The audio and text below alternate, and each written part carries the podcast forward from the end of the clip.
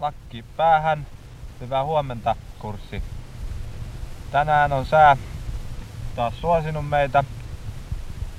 Aloitamme normaalisti heti lipunnoston jälkeen koulutuksen tuolta alakentältä samalta paikalta, mistä eilenkin lensimme. Viemme sinne kummatkin lerhet. Päivä Jämin ilmailukoululla on alkanut lipun nostolla ja tehtävän annolla. Pian kaartelevat pitkäsiipiset purjekkoneet korkealla rinteiden yläpuolella. Näin on tapahtunut jo 25. kesänä ja Jämi lukeutuu siten urheiluopistojemme vanhusten joukkoon. Purjelento pääsi järjestäytyneenä urheilumuotona meillä alkuun 1930-luvun alkuvuosina. Ryhdyttiin etsimään sopivaa koulutuskeskuksen paikkaa.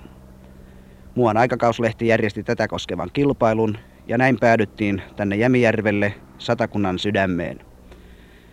Siihen aikaan metsäinen Soininharju nosti lakensa korkealle ympäröivän Hämeenkankaan yläpuolelle ja syrjäinen satakunnan pitäjä sai tuulahduksen uudesta ajasta.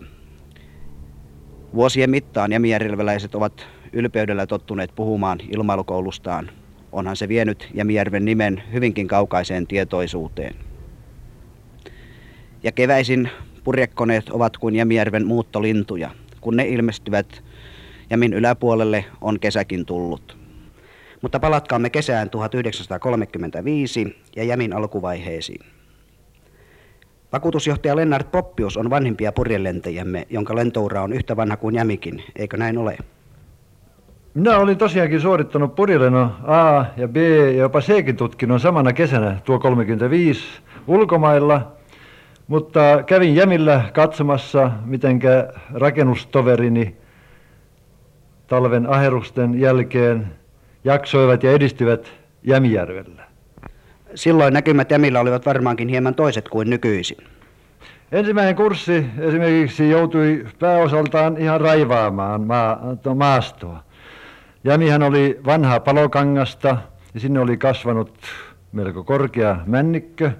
Joku on kertonut, että jopa 50 000 tainta tai puolikasvuista mäntyä olisi siitä juurineen revitty irti ennen kuin ollenkaan päästiin lentämään. Ja tämä suoritti ensimmäinen kurssi.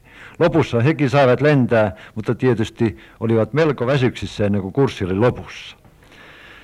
Me lensimme silloin siellä kumiköysillä. Toisin sanoen lähtö tapahtui siten, että kone asetettiin vähän korkeammalle kohdalle maastossa. Sen eteen valjastettiin kumiköydet. Toi, kumpaakin köyteen kävi 5-6 henkilöä kiinni. Konetta pidettiin kiinni takaa. Köysiä venytettiin komennon mukaan lähdettiin juoksemaan ja kun ne olivat aivan kir- kireillä, niin silloin hellitettiin takaa. Sitä tuli tuomaan lyhyt pomppa, 10 sekuntia ehkä. Sitten siirryttiin ylöspäin, mä- mäkeä pitkin, aina korkeammalle ja korkeammalle. Ja ensimmäinen saavutus, ensimmäinen suoritus, joka tehtiin, oli tuo A, suora lento eteenpäin, joka kestäisi vähintään 30 sekuntia.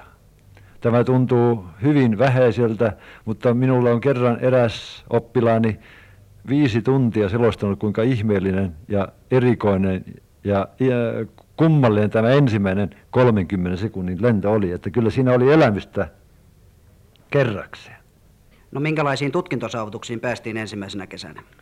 Ensimmäinen kesä, tuo raivauskesä, jolloin puitten välistä vielä puikkelehdittiin, niin antoi tietysti pieniä tuloksia vain siinä oli 32 Aata, 16 B ja yksi C-tutkinto. Tämä C-tutkinto oli moottorilenteen, tietysti meillä ei ollut muuta mahdollisuutta antaa koulutusta. Sodan aattovuodet olivat jämillä kuumeisen kiireen aikaa. Purjelnon piti näet olla ensimmäisen kerran mukana olympiakisojen ohjelmassa vuonna 1940. Jämi oli valittu kilpailupaikaksi ja tämä tiesi varmaankin suurta edistymistä yleensäkin Suomen purjelennossa. Kyllä ne olivat tärkeitä vuosia. Tuota jämiä laajennettiin lähes nyt nykyiseen muotoonsa. Me saimme myös Suomen uusia tehokoneita. Kaksi vaijaa, sen ajan aivan parhaita koneita, sekä kaksipaikkainen tuo kraani. Näillä pystyttiin sitten harjoittelemaan myös pilvilentoa pelkästään mittareiden avulla. Tuo on taito, joka korkeammassa purilentosuorituksissa on aivan välttämätön. Jämillä pidettiin sitten oma valmennusleirikin vuonna 1939 karsintakilpailuineen. Mutta tunnetusta syystä ei sitten kukaan päässytkään olympiaedustajaksi vuonna 1940. Sitten sotavuosina tuo lentotoiminta tietysti luonno, aivan luonnollisesti hiljeni. Silloin meillä oli enimmäkseen näitä teknillisiä kursseja ja lentotoimin, lennettiin sen parissa. Ensimmäiset rauhanvuodet olivat vaikeita. Puutetta oli kaikesta, ei ollut bensiiniä vinttureihin, ei saatu materiaalia koneisiin. Vasta 1950-luvun alkupuolella alkoi purilentomme uusi nousukausi. Silloin nimittäin siirryttiin uuteen koulutusmenetelmään, kaksi paikkaiskoulutukseen. Silloin tehostui koulutus. Uusi polvi oli silloin astunut esiin. Ja jatkaa nyt aivan ilmeisellä menestyksellä tämän jalon urheilumuodon kehittymistä. Nyt pystytään paljon parempiin saavutuksiin kuin ennen vanhan aikaa. Seisomme parhaillaan Jämin korkeimmalla paikalla kolmosrinteen huipulla. Parisanan metrin päässä kakkosrinteellä hieman alempana on ilmailukoulun päärakennus ja sen vierellä pitkä rakennusrivi, jossa suoritetaan huomattavaa purilentokoneiden rakennus- ja korjaustyötä. Itse lentokenttä ei ole sellainen kuin tavallisesti kuvittelemme. Kiitoradoiksi tuskin voitaneen kutsua noita hiekkatasanteita, jolta koneet lähtevät lentoon. Moottorikoneen potkurivirta synnyttää lähdössä mahtavan pölypilven, jonne hinauksessa oleva purekone tuntuu sukeltavan kuin pilveen. Pian kuitenkin molemmat irtoavat, alkaen nousta yhä ylemmäs ja pöly ja maa pakenevat alta. Laajat metsämaisemat ympäröivät jämiä joka puolella. Vain pohjoisessa, noin viiden kilometrin päässä, katkaisee yhtenäisen metsämaton Jämin kirkonkylä peltoineen ja järvineen. Tämä on Jämin nykypäivää. Mitä se on yksityiskohtaisemmin, miten koulutus nyt sujuu, lennonopettaja Matti Viitanen. Jämin koulutus jakaantuu nykyisin kolmeen pääryhmään. Perus, jatko sekä opettajakursseihin, joiden nimet jo kertovatkin koulutuksen luonteesta. Peruskurssilla lentoosa käsittää noin 25-30 lentoa, joiden jälkeen C-oppilas lentää yksin lentonsa ja hän saakin silloin sen C-lätkänsä rintaan. Peruskursseilla on teoriapuolensakin, joka käsittää noin 25 tuntia kokeineen. Jatkokursseilla saattaa olla hyvinkin eri asteisia koulutettavia. Useimmat pyrkivät suorittamaan lupakirjalentoja, mutta on sellaisiakin, jotka tähtäävät jo kansainvälisiin kuntoisuusmerkkeihin. Termikkilenne oppiminen on jatkokursseilla kaikkein tärkein tavoite. Mihin kiinnitetään huomioon sitten lennon opettajakursseilla? Lennon opettajakursseilla käydään hyvin tarkasti käsiksi kaikkiin normaaliliikkeisiin ja opetetaan hallitsemaan konetta vaikeissakin lentotiloissa, mutta erikoisesti juuri nämä normaaliliikkeet hiotaan mahdollisimman puhtaiksi, jotta sitten kun opettaja opettaa oppilaalle näitä liikkeitä, niin ei tule minkäännäköisiä virheitä ainakaan opettajan taholta. Ja kuinka kauan Jämin kurssitoiminta esimerkiksi tänä kesänä kestää? Nyt tänä kesänä on jo tämä kurssiaika alkanut hyvin varhain keväällä. Toukokuun alusta aloitimme ensimmäiset opettajakurssit ja niitä jatkui peräjälkeen neljä kurssia. Tämän jälkeen oli täällä viikon tauko Hyvinkään kilpailujen takia. Ja sen jälkeen alkoivat normaalit peruskurssit ja jatkokoulutuskurssit niiden rinnalla. Ja tarkoitus on, että vielä syksyllä lentäisimme yhden opettajakurssin, joka päättyisi syyskuun alkuun. Jämillä harrastaa muutakin kuin purillentoa. Myös lennokkiurheilullemme Jämi on korkeakoulu kesäaikana, jolloin varttuneimmat saavat täällä rakennusohjaajakoulutuksen jakaen sitten oppiaan kaikkialla maassa.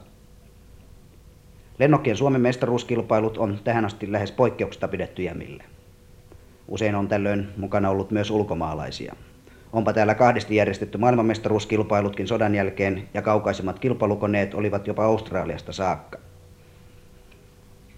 Ja monet monet uudet siivet ovat nähneet jämillä päivän valon.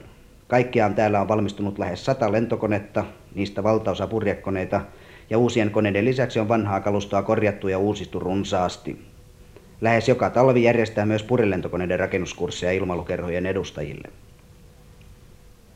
Vain syksyn ja kevään kelirikkoaikana jämi hiljenee muutamaksi viikoksi. Talvi on lähes yhtä vilkas kuin kesäkin, sillä lumen tultua ilmailukoulu muuttuu hiihtomajaksi. Jämi, Suomen eteläisimmät tunturit, tunnetaan laajalti Etelä-Suomessa. Parhaimpana hiihtoaikana tuhannet ladut risteilevät rinteillä, eikä vajavaisella taidolla jämin rinteitä kunnialla lasketellakaan. Jämin vieraskirja kertoo kansainvälisyydestä, Jämi itse lienee ollut kansainvälisin silloin, kun se yhtenä talvena muuttui jopa Ukrainan aroksi saksalaisfilmiä 0815 kuvattaessa. Edellä Jämin menneisyyttä ja nykypäivää. Jotain voitaneen sanoa tulevaisuudestakin Suomen ilmailuliiton toiminnanjohtaja Onni Pesola. Ilmailuliiton koulutuksen luonne on muuttunut viime vuosina ja muuttuu edelleen.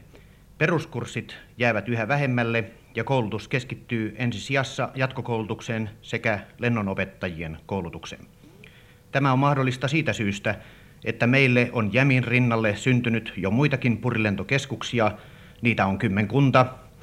Lisäksi ilmailukerhoissa on kaksipaikkaisia koulukoneita, kolmisen kymmentä, ja näin ollen peruskoulutus on mahdollista eri puolilla maatamme.